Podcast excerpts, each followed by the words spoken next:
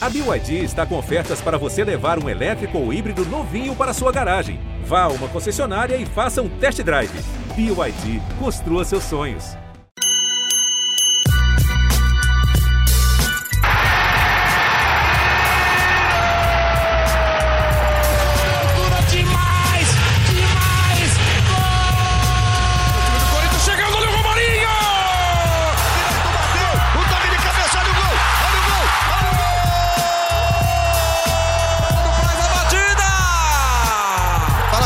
Sou Leonardo Bianchi, esse daqui é o GE Corinthians, podcast do Timão GE, Timão que na sua casa, na Neoquímica Arena, recebeu e goleou o River Plate do Paraguai, fechou sua participação na Sul-Americana na segunda colocação do seu grupo, mas mesmo assim está eliminado, deixa aquela aquele gostinho meio amargo, vai, dava para ir mais longe na competição, mas deixa também uma boa impressão antes da estreia de Silvinho no comando da equipe. Silvinho que acompanhou a goleada do Timão nos camarotes da Arena, né? E vai estrear no final de semana contra o Atlético Goianiense na estreia do Timão no Brasileirão. E é muito disso que a gente vai falar hoje no nosso episódio. Versão pocket mais curtinha, porque o jogo dessa quinta, dessa quarta-feira não valeu tanto, né? Mas o campeonato começa no final de semana.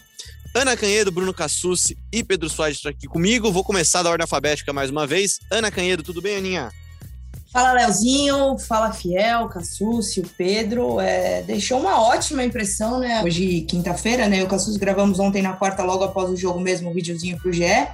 E aí eu até comentei, né? Que interino que tem esse retrospecto aí que o Lázaro vai entregar ao time, né? Dois jogos, nove gols marcados, duas vitórias. Times eram muito fracos, bem verdade. O primeiro mais do que o River Plate de ontem.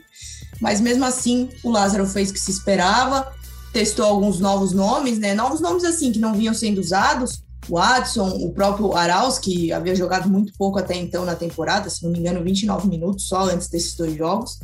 E aí abriu mais o leque de opções para o Silvinho. O Lázaro que deve passar tudo, absolutamente tudo que ele viu para o Silvinho, eles que já se conhecem.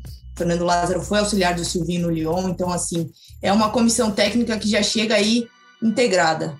Pois é, que, que retrospecto, né, Cassucci? O Lázaro vai colocar a sombra agora no Silvinho lá. Agora, se não fizer nove gols em dois jogos e não tomar nenhum, já vai começar a balançar no cargo Silvinho. Fala aí, Cassucci, tudo bem? tudo bem, Leozinho? Um abraço para você, um salve para fiel torcida, Aninha, Pedrão que tá com a gente também. É, mas o Silvinho tem um, um, dedo aí, viu? Não é só Fernando Lázaro, não. O Silvinho não só foi à arena e assistiu de camarote ao jogo, como passou no vestiário da equipe antes, fez discurso na pré-eleição, orientou os jogadores. No intervalo também foi lá para o vestiário, depois da partida, mais uma vez. Enfim, Silvinho não, só não esteve na beira do campo, mas já está bem integrado nesse processo, tanto que foi ele que deu o treino da véspera, né? O treino de terça-feira. Mas agora a grande expectativa é para a estreia oficial dele no comando da equipe, também estreia do Corinthians no Campeonato Brasileiro, domingo contra o Atlético Goianiense. Dá para empolgar, ô Pedrão, com, com essa, essas duas goleadas do Corinthians aí? Ô, torcedores, calma também, vamos com calma, tem muito, tem muito chão pela frente ainda, né?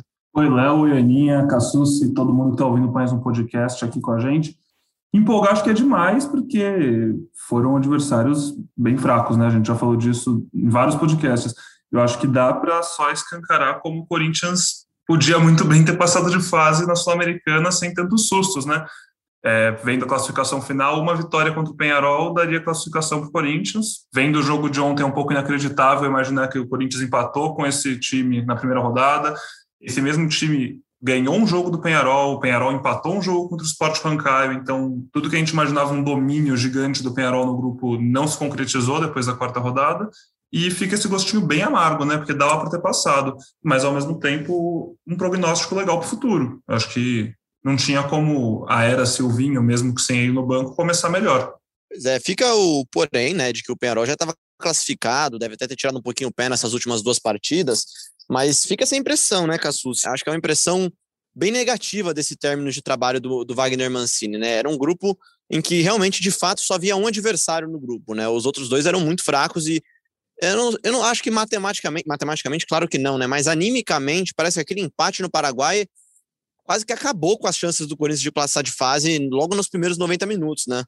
É, o Corinthians largou muito mal na competição, depois tem aquele tropeço em casa e aí as coisas ficam muito complicadas, né? Mesmo com, com chance pequena, foi estranho o Mancini ter poupado alguns jogadores do jogo no Uruguai.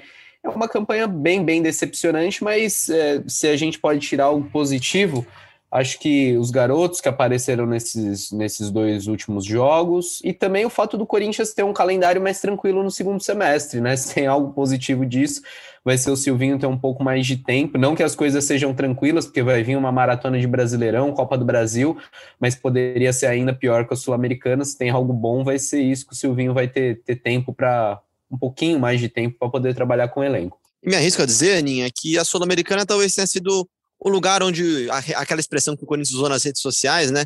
Talvez tenha sido o lugar onde o Corinthians virou a chave, né? Acho que é onde percebeu-se que os meninos teriam que ter mais espaço no, no, no grupo, especialmente depois do, do, do, vexame, quase, né? Vou falar vexame, mas da tragédia lá em, em, em Assunção, no Paraguai, né? Ah, Léo, é um resultado assim difícil o torcedor se conformar, né? Foi um vacilo muito grande do Corinthians. Não dá para você estrear numa Copa Sul-Americana sendo o Corinthians o que é e ter um empate desse, porque meio que já é, já ficou muito difícil ali, né?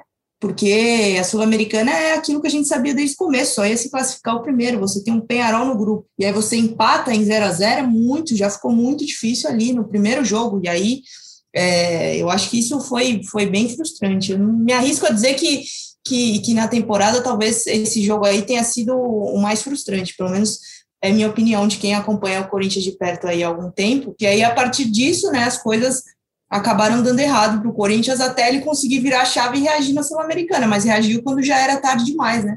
O próprio jogo contra o Penharol no, no Uruguai, o Mancini havia priorizado o Campeonato Paulista, não chegou nem a levar alguns jogadores importantes para o Uruguai, acabou sendo goleado, então assim, acho que foi uma sucessão de sucessões de decisões erradas aí que foram sendo tomadas, a, a começar pelo primeiro jogo.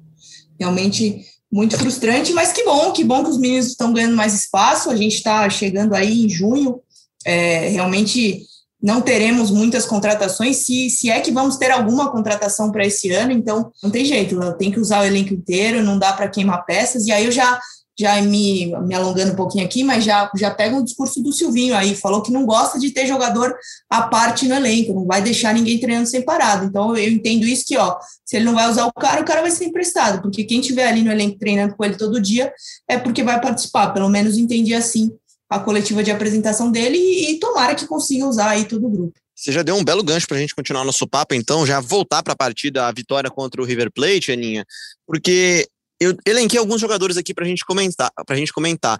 É, eu vou começar contigo de novo, porque é um jogador que você falou bastante aqui mais de uma vez já.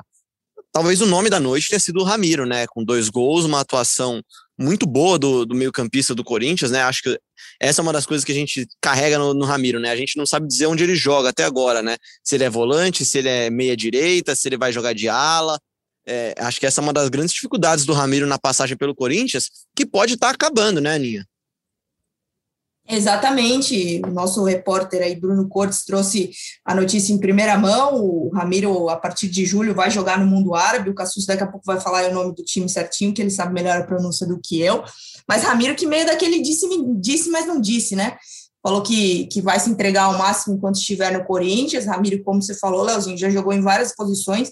Eu gosto mais dele jogando aberto pela direita. Acho que é um cara que é, não só compõe muito bem o elenco, mas também é um dos líderes, é um cara que fala no vestiário, é um cara que incentiva os caras dentro de campo e às vezes até isso ajuda a organizar o próprio time. Acho que vai fazer uma falta bem grande, mas é aquilo, né? Imagino que o Corinthians é, tenha pensado aí talvez em, em, economizar salários, né? Na notícia, inclusive, está informado que o Corinthians não vai receber nada por esse empréstimo. Então, não sei. Acho que o Ramiro vai fazer bastante falta para esse elenco, sim. Cassu, você quer completar? Eu já vi que você está com o microfone desmutado e isso daqui é levantar a mão para gente. o, só para arredondar, né? O clube que está contratando o Ramiro é o Al Assal. Não sei se a pronúncia está correta. Al Wassal. É o time do Odair Hellman, lá de Dubai, nos Emirados Árabes Unidos. É, contrato de um ano, com a, a preferência de compra, o valor de compra já fixado em 4 milhões de dólares.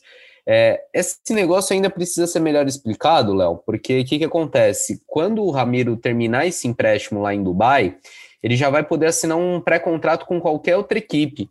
Então a gente ainda não tem a confirmação, mas eu imagino que o Ramiro possa até renovar com o Corinthians é, para que seja liberado para esse empréstimo. É, é, essa dúvida, essa confusão fica ainda maior porque a diretoria do Corinthians não se pronunciou sobre o caso. Desde terça-feira a gente vem tentando falar com os dirigentes, um silêncio absoluto. É, havia até expectativa de que o clube se manifestasse depois do jogo contra o River, isso não aconteceu. E o Ramiro também não quis dar muitos detalhes, né? Ficou claro ali que tem o um negócio, que as coisas estão definidas, mas que ele não, não queria falar por enquanto. Fato é que o Corinthians não vai, vai receber por isso, a única coisa que se livra é de pagar os salários do Ramiro. E isso mostra um pouco da, da atual situação do timão, né? A gente fala de saída de jogadores para fazer caixa, que o Corinthians precisa vender atletas, mas não é só isso, o Corinthians quer aliviar a folha e acho que a saída do Ramiro vai nesse sentido, né? Se livrar de um salário alto, abrir espaço no elenco. E diferentemente da Ana, eu, eu até acho que o Ramiro é um jogador útil, principalmente de grupo, assim, um cara que, que tem uma liderança, uma ascendência perante o elenco. Mas eu acho que técnica e taticamente não vai fazer tanta falta, não, porque se você for pensar em jogadores de beirada pelo lado direito, eu acho que tem, tem caras mais, mais construtivos. Eu posso citar o, o Gustavo Mosquito, por exemplo. Se você for pensar em volantes, é, você pode usar o Xavier, pode usar até o Rony, que é, voltou a ganhar chance, ficou 90 minutos em campo. É, tem Gabriel, tem Camacho, tem Cantijo, tem Arauz. É, o Adson entrou, foi titular pela primeira vez, jogou muito bem, a gente ainda vai falar aqui no podcast. Então, acho que o Ramiro é até um cara importante, mas não é um cara imprescindível para esse elenco. Se o Corinthians pensa em reduzir a folha salarial, abrir espaço talvez para contratar atacantes, para reforçar posições mais necessárias, mais carentes do elenco, acho que o Ramiro é um cara que pode sim ser negociado. É, a gente pode discutir o modelo do negócio, né? Se foi viável, se foi, foi interessante para o Corinthians, se foi vantajoso. Aí eu já tenho minhas dúvidas, né? Porque o Corinthians não vai receber um centavo por esse negócio mas do ponto de vista técnico e tático, acho que não é um atleta imprescindível nesse atual elenco do Corinthians, não. Tô com você nessa daí, jogar pro Pedrão também, porque assim, né, Pedro? É impressionante como o Corinthians tem dessas, né? O Gemerson vai embora, vai lá, faz dois gols num jogo. Aí agora a gente dá a notícia, né? O Bruno Cortes traz a notícia que o Ramiro vai embora. O Ramiro vai lá e faz a melhor partida dele com a camisa do Corinthians, talvez, né? Dois gols, noite de artilheiro. Ele que não, não tem muitos gols, né? A gente até brinca bastante, a gente viu, viu nas redes sociais bastante ontem à noite. Pô, o Ramiro tenta fazer esse gol de fora da área desde que ele chegou no Corinthians. E pela primeira vez ele acertou um chutaço, um golaço. A bola pega na veia, né, cara? É, é, é, não sei, eu tô mais pro lado do Cassus do que pro lado da Daninha, com um porém que para mim pesa muito do modelo de negócio, né? Se não é para ganhar nada, aí fica um pouco complicado, mas tudo bem, a gente pode discutir isso mais à frente com mais informações. Foi um pombo sem asa, né, Léo? É assim que falam por aí? Foi bonito mesmo o chute, muito bonito. Mas eu concordo com você e com o Cassus. Eu acho que, para mim, o Ramiro ele é mais importante teoricamente do que na prática. Assim, a gente imaginava, né? A gente tinha uma imagem do Ramiro quando ele foi contratado do cara que ia ser um líder no espírito do time, um cara que é acostumado a jogos grandes, um cara campeão pelo Grêmio, copeiro. E aí, dentro de campo, em nenhum momento nesses anos no Corinthians ele encaixou, eu acho. Ele não. Tanto eu esperava mais, Pedro. A gente não sabe a posição que ele joga. Ele jogou em umas quatro posições diferentes pelo Corinthians e em nenhuma delas ele se tornou titular absoluto, né? Então eu, eu também esperava mais. Acho que tática, tecnicamente e taticamente também o time não vai sentir tanta falta dele, ainda mais no momento de reconstrução. Eu sou a favor de abraçar a reconstrução. Se é um salário alto que a gente vai poder deixar de pagar, que deixe. É óbvio, que nem vocês, quando a gente souber todos os detalhes, a gente pode falar mais sobre se é um negócio bom ou não. Mas o negócio em si, a saída dele, eu não vejo com, com maus olhos, não. Acho que é a chance de mais gente aproveitar esse espaço deixado e abraçar de vez o ano da molecada. Tem até, além de todos os que a falou, tem o Vitinho também, que sabe jogar em várias ali no meio. Tem, tem opção. O Arauz ganhando confiança de novo, acho que vai ganhar bastante espaço, a gente vai falar sobre ele também, com certeza. E daqui então, um mês, um mês e meio, tem o Mantuan voltando também, né? Não é exatamente a mesma função, mas é mais um cara que pode jogar ali pelo, pelo lado direito do ataque. Sim, e o Mantuan, inclusive, né, que a gente faz muito tempo que não fala dele, mas que pecado que foi a lesão dele naquele momento, né? Era o momento que ele estava se consolidando, foi o primeiro dessa leva dos jovens que agora estão ganhando mais espaço até a chance no profissional e realmente mostrar. E logo se machucou, ele é um cara que pode entregar muito ainda. Pois é, e quem está entregando muito, né, Ana, é o Matheus Vital. A gente sempre esperava muito dele, e lembro sempre que o Cassu se brincava e falava, pô, mas falta número para ele. número tá tendo esse ano, né, cara? Tá jogando, tá jogando bem e tá aumentando, tá deixando mais gordos os números dele, né? A conta, a conta de gols, assistências, chutes dele tá aumentando, né? Marcelo Braga diria que vital atualmente é vital para o time, mas eu não vou fazer essa piada porque eu não sou o Marcelo Braga. Abraço, Marcelo Braga tá de chinelos na sacada dele ouvindo o nosso podcast agora, com certeza. É, exatamente. Mas realmente é um ano de, de protagonismo do Vital, né? Ele que perdeu, ficou fora aí por nove jogos durante a recuperação da artroscopia que ele fez no joelho, mas há algum tempo já está de volta e são cinco gols, é o artilheiro do Corinthians na temporada e três assistências, é o maior garçom também. Então, assim, é, fazendo uns cálculos aí, participou diretamente de 22% dos gols do Corinthians na temporada e eu, na minha humilde opinião, mais uma vez aqui no podcast, eu acho que é o grande nome do Corinthians esse ano. Eu acho que é o Matheus Vital, até ele deu uma entrevista recente para o Cassucci, falou sobre a mudança de hábitos que ele teve, está se alimentando melhor. E mesmo já sendo aquele cara magrinho, sempre em forma, ele até explicou como isso faz diferença no rendimento do atleta mesmo. Não é uma questão só de. Claro que não é uma questão de estética, mas também não é estar em forma ou não, mas a alimentação ajuda no rendimento do cara dentro de campo. E ele, enfim, percebeu que esse ano precisaria ser o ano dele, um ano de protagonismo. E, e tem sido assim. Eu acho que nesse momento é, do Corinthians, o Vital com certeza vai ser titular. Acho que o time se forma aí com Vital, com Cássio, com Fagner, são esses os pilares que o Corinthians vai ter nessa temporada. A questão a é por quanto tempo, né? Porque a gente ouve é. muito que é um cara que, que tem mercado, que tem passaporte europeu, que facilita uma transferência e tem uma necessidade grande do Corinthians de fazer dinheiro, né? Pode ser com Vital, pode ser com os meninos da zaga, que também estão jogando fino. É, alguém vai ter que ser vendido e o Vital desponta como um cara de muito potencial aí. Ele também já se vê mais preparado para uma transferência, para ir para o exterior. Então é bom, bom aproveitar e bom curtir o Vital enquanto ele está aqui, porque eu não sei quanto tempo vai durar isso, não, viu? E é o cara do elenco com maior valor de mercado, né? Também, além, tipo, a gente fala de potencial tal, mas acho que em grana na mesa, acho que ninguém no elenco hoje renderia mais dinheiro que o Vital, pela idade, potencial e o que já provou, né? Apesar de não ter provado tanta coisa, esse ano ele realmente está bem consolidado. É até curioso isso, ele ter esse ano de artilheiro, ficando quanto mês, quanto tempo parado pela lesão? Foi mais de um mês, né, se não me engano. Então ele perdeu vários jogos e ainda assim está sendo artilheiro da equipe e jogando muito bola. nove jogos. Então, pô, fala, nove cara, jogos. É bem, bem né, considerável, dá para não é um período tão pequeno assim. E ainda assim continua sendo artilheiro é bem legal ele voltando assim, da lesão e em pouco tempo reassumir a forma que estava tendo antes dela, né? Ele era um ponto de luz nesse time.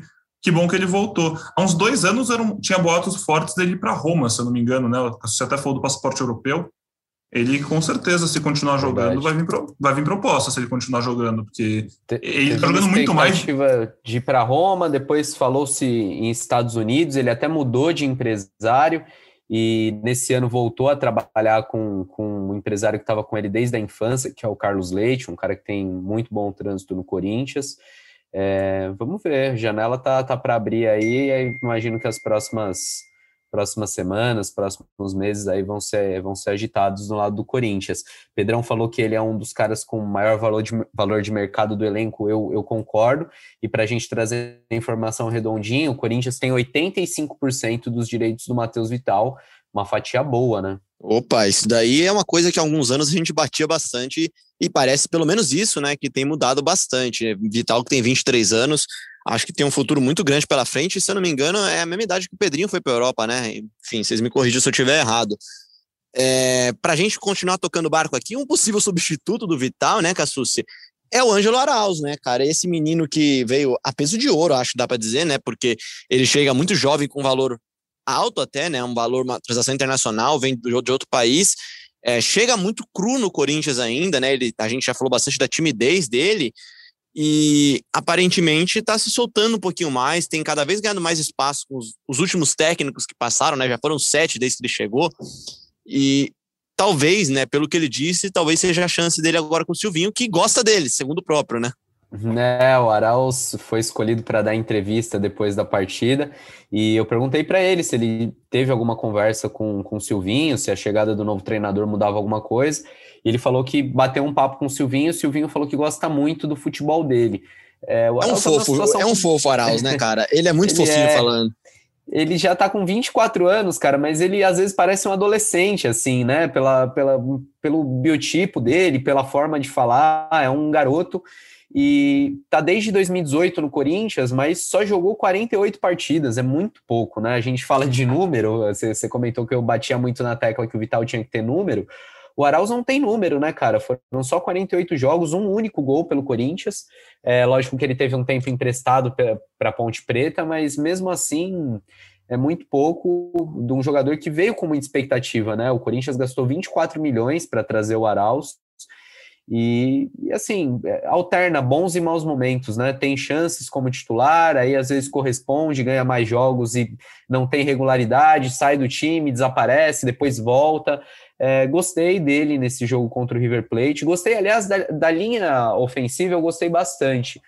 Os três jogadores que atuaram atrás do Jô, Matheus Vital, Arauz e Adson, muito leves, né? Deixaram o meio de campo bem dinâmico, é, com muita movimentação, dribles, tabelas, trocas de passe, mas é, ainda, ainda quero ver mais do Arauz, ainda quero ver ele chegando mais na área para finalizar, ele dando mais assistência. É, pode não ser a principal função dele fazer gols, mas tem que pisar na área. Meia não, não pode jogar tão distante assim do gol. Quero mais do Arauz e vamos ver se com o Silvinho ele consegue é, desabrochar finalmente, né? O Silvinho veio com esse discurso de recuperar jogadores, de potencializar nomes que já estão no elenco. É, o Arauz é uma joia aí a ser lapidado. Uma joia de 24 anos, realmente. Você me pegou nessa daí. Achei que ele era mais novinho mesmo. Tem a cara de 18 anos ainda, cara de jovem ainda. Mas tudo bem também. Eu também tô chegando nos meus 24 anos também. Pedro, e Adson, então? Esse menino de menino mesmo, né, cara? É, é um menino que tem chamado bastante atenção da Fiel, especialmente nas redes sociais. Eu tenho visto muita gente empolgadíssima com o futebol do Adson. O Adson que tem 20 anos com cara de 20 anos, né, Léo? Esse não, não engana nem um pouco. E corpinho esse, de 18, 17, né? 17, cara. Nossa, Nossa senhora, parece o Pedrinho até, cara. Mas ele é bom, cara. Ele é. Eu tô gostando bastante de ver o Adson. Acho que ele é. Ele é aquele cara que o time precisa no sentido de ser diferente, de não, não querer fazer o que todo mundo faz, né? Não querer só sempre o corte para o fundo para cruzar, corte para o meio para bater, aquela coisa viciada, que a gente vê muita gente vindo da base com vício já. Ele parece ser um cara mais solto, mais ousado. sem tanto como... holofote, né, Pedro? Sem é. tanto holofote. Não é aquele cara que chegou balado pra caramba, que nem o Mantuan, que nem é, o Gabriel Pereira, os meninos o Varanda volantes, o Varanda, o Rony que chegou como capitão. Sim, ele é um cara que foi bem menos falado que todos esses, teve a oportunidade depois que eles, e, assim, está provando no mínimo tanto quanto os outros, né? De potencial, principalmente. A gente já vê ele em campo rendendo. Então, eu acho que esse é outro que deve ganhar bastante espaço o Silvinho. Acho que o Silvinho vai, vai apostar bastante nele, vai querer desenvolver ele, porque nesse momento, cara, que o Corinthians está tão focado nessa reformulação e parece realmente estar abraçando isso e já não tem mais Copa Sul-Americana, agora é só dois campeonatos, enfim eu acho que o que você tem que olhar é quem tem mais potencial. Às vezes não é nem que entrega mais hoje, né? Até por isso a, a negociação do Ramiro faça sentido. Você precisa pegar o resto desse ano e desenvolver quem pode chegar mais longe, quem pode ser vendido, para montar um time que para o ano que vem vai ser competitivo. Então, o Adson vai, vai errar durante essa temporada, é óbvio que vai errar, mas quem a gente acreditar, quem é o Silvinho, a comissão, o Lázaro, acreditarem que tem mais potencial, acho que é quem merece ganhar mais chance, quem merece ter esse espaço para se desenvolver. A gente não, não tem que cobrar esses caras de resultado imediato. E o Adson é um cara que parece ter bastante potencial. E para a gente já fechar nossa análise sobre o jogo, que na verdade é uma análise sobre o elenco, de certa forma também. Aninha, e os meninos da zaga, então, né, cara? João Vitor e Raul jogam com a naturalidade de dois veteranos, né? É, de certa forma, desbancaram Gil, fizeram com que o Gemerson fosse deixado, né? O Corinthians abre mão do Gemerson, de ter o Gemerson, e o Bruno Mendes, bom, o Bruno Mendes é aquilo lá, né? Foi atropelado por mais uma dupla de zaga, né? É, eu acho que eu tava comentando, né, Léo? Acho que se o Adson tá começando a trajetória dele, eu acho que, que esses meninos eles já estão numa fase de consolidação da titularidade, né? Se eu fosse escolher uma dupla de zaga, eu acho que pelo momento essa dupla seria o João e o Raul, né? O Raul tem muito porte de zagueiro, movimentação de zagueiro. vejo o João até um pouquinho é, mais rápido, mais veloz. talvez pelas experiências que ele teve na lateral. Então, assim, é, nesse momento, como o Gemerson está machucado, nem deve mais jogar pelo Corinthians, e como eu vejo o Gil em baixa, eu acho que para a estreia do Campeonato Brasileiro seria muito plausível que a dupla de zaga fosse João e, e, e Raul. E eu acho que a escalação deles numa linha de quatro é, nesse jogo contra o River já foi um ensaio para a estreia no Brasileirão. Inclusive, eu perguntei disso para o Fernando Lázaro na coletiva e ele não respondeu muito objetivamente, né? Ele só falou que o Corinthians já tinha jogado com linha de três, linha de quatro, que isso não era uma novidade, mas eu vejo a escalação dos dois e do Bruno Mendes na lateral direita como já um ensaio para o jogo de domingo no Brasileirão. É, meu palpite é que o Silvinho comece o campeonato com Raul, João Vitor na zaga. E, e, acho que essa é a melhor dupla mesmo do momento. Acho que o Gil não vem numa, numa grande fase. Acho que se os garotos estão correspondendo, merecem ter sequência. E, e tô com a Ana também, uma dupla veloz, uma dupla de imposição e que dá muita qualidade na saída de bola do Corinthians. Eles sempre que percebem que tem espaço, progridem com a bola, não, não tem medo de carregar um pouco, de tentar passe vertical. É, é verdade Quebrar que os primeiros, é, o tal do, do, quebrar linhas. É verdade que os primeiros 20 minutos do jogo contra o River, eu, eu achei que o time ficou trocando muito passe na defesa, sabe? De um zagueiro para o outro, abre no lateral, volta para o zagueiro. Achei que ficou muito monótono aquilo, mas, mas depois, principalmente depois do primeiro gol, o time se encaixou, teve mais espaços e poderia ter feito uma goleada ainda maior. Deixa eu dar tchau para a Aninha, porque a Aninha tá partindo para outros compromissos aqui, tá na apuração do GE hoje. É, o Cassucci tá jogando emprestado pra gente hoje aqui, porque ele tá cobrindo seleção brasileira. A Aninha tá tocando o barco lá no timão. Aninha, um beijo para você. A gente encerra aqui o papo, eu, o Pedro e o Cassucci, só pra gente encaminhar sobre o Brasileirão. Valeu, Leozinho, valeu. Tomara que seja uma boa estreia para o Corinthians, que comece aí esse Campeonato Brasileiro descobrindo novas possibilidades para esse elenco e que o Silvinho tenha muito sucesso, dias mais tranquilos virão, certamente. Valeu, gente, um abraço. Valeu, Aninha. E Cassu, se a Ana deu a deixa, você continuou, a gente muda a chavinha aqui para falar de Brasileirão. E você falou agora de dupla de zaga, né? O Silvinho, até por ter escalado o, o, time, de certa forma, de certa forma não, né? Inteiramente, né? Ele escalou o time que o Fernando Lázaro dirigiu à beira do gramado. Ele já optou por essa linha de dois, né? Queria que você falasse um pouquinho sobre essa linha de dois, mas principalmente assim, é, como é que chega o timão para esse Brasileirão, né, cara? O que dá para esperar desse time no Brasileirão? De acordo com o que a gente viu desse começo de trabalho do Mancini, com essa transição agora do Fernando Lázaro, com os meninos subindo, é, se fosse para apostar num time titular, teria como já ou acha cedo ainda? Uh, linha de quatro, vai, Leozinho, porque quando tá sem a bola, defende com quatro, mas entendi o que você quis dizer, em vez de três zagueiros, sim, dois sim, zagueiros. Sim, dois zagueiros, Agora, sobre expectativa para o brasileiro, cara, eu preferia fazer um podcast mais alto astral, né? São duas goleadas seguidas, novo treinador chegando aí, mas. O cara já bota um mas no meio. Ah, eu não tenho muita expectativa, não, cara. Eu acho que o Corinthians. G10, G10, né, Cassus? É, Dá para brigar. Assim, se, se pegar uma Libertadores, vai ser um baita feito pelo elenco que tem, pelas condições que estão postas aí. É, acho que o Corinthians não tem time, não tem elenco para bater com as principais forças do país, e aí a gente fala de Flamengo, de Palmeiras, de Atlético Mineiro, eu acho que até de Internacional em certa medida, São Paulo, que é o atual campeão paulista. Mas quem sabe, né? Quem sabe o Silvinho consegue potencializar alguns jogadores, quem sabe com um ou dois reforços pontuais, aí se o Corinthians conseguir garimpar bem o mercado, é, achar oportunidades aí. É, mas acho que a expectativa não é muito grande. Todo mundo sabia isso desde o começo do ano, que seria um ano mais de dificuldade, o Corinthians tentando colocar a casa em ordem. E acho que faz parte. Acho que se a, a torcida e a diretoria do Corinthians abraçaram essa ideia de sanear o clube, de arrumar as contas primeiro, você vai ficar um tempo sem, sem brigar por títulos, né? Talvez na, na Copa do Brasil, por ser mata-mata, o Corinthians tenha, tenha mais chances, consiga chegar mais. É, mas no brasileiro especificamente, por ser uma competição longa, 38 rodadas, eu acho que fica difícil sonhar com, com um título. Talvez a gente recupere esse, essa minha fala lá no final do ano e mostre o quanto errei, seria ótimo, seria muito legal poder cobrir um time campeão novamente. A, gente, mostra, a gente mostra até no vestiário do dia da final isso daqui, se acontecer. da final, sim, né? Da rodada decisiva. Minha língua, cara. Eu torço muito para isso, mas eu prevejo um brasileirão de, de dificuldades para o Corinthians, não sei vocês. eu acho que você deu todas as deixas, e aí eu chamo a atenção para um detalhe que, desde a apresentação do Silvinho, e aí eu jogo para o Pedro a bola também, é, me chamou a atenção. O contrato até o final de 2022, para mim, indica muita coisa.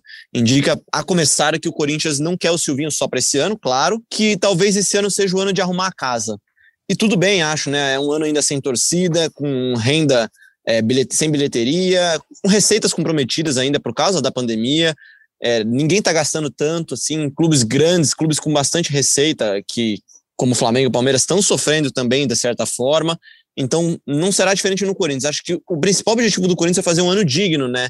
E acho que fazer um ano digno é dar chance para a molecada, conseguir é, limpar essa folha como está fazendo. É, há informações de que o Corinthians vai fechar um, um trimestre, né, com um superávit, algo que a gente não vê há muito tempo já e, e assim, acho fechou, que... Fechou o semestre com superávit, o trimestre com superávit, mas só um parênteses, Léo, é, a gente precisa esperar sair esse balancete primeiro, porque fechar o, o, o trimestre no azul é, mal comparando, é que nem você ter, ter dinheiro na conta corrente e o cartão de crédito está estouradaço, sabe? Você não tem condição de pagar. Precisa ver também as despesas parceladas. Sim. É, e, a, e, a, tendência é que a dívida suba também, né, Cassucci? Porque se você precisa renegociar as dívidas de curto prazo do clube, você vai aumentar o valor dessa dívida, né? É, o, o, mas assim, a gente, do que tem de informação até agora, o, o trabalho que está sendo feito está tá sendo bem positivo. Na última terça-feira, teve uma reunião com todos os diretores e também a presença é, da consultoria contratada pelo Corinthians para enxugar o clube, para melhorar a gestão, né? Então, estão sendo definidas metas ali de corte de despesa, está é, tá tentando deixar o clube mais moderno na gestão. É, eu vejo várias iniciativas com bons olhos, mas esses números preliminares aí de um superávit de 3 milhões e meio ainda dizem pouco, né? A gente precisa esperar mais para tirar conclusões aí do, desse trabalho que está sendo feito na, nas finanças do clube. Tá certo, então. Mas assim, só para arredondar a minha, a minha posição e jogando para você, Pedro, é, acho que o objetivo do Corinthians é fazer um campeonato digno, consolidar esse elenco, consolidar muitas dessas promessas desses jovens que estão subindo aí. E aí, quem sabe, beliscar uma Copa do Brasil, tentar ir mais longe possível na Copa do Brasil, que também vale muita grana. Vai com você para a gente já fechar esse programa, Pedro. Ah, você gabaritou, Léo, é isso mesmo. É tentar a Copa do Brasil, chegar o mais longe possível.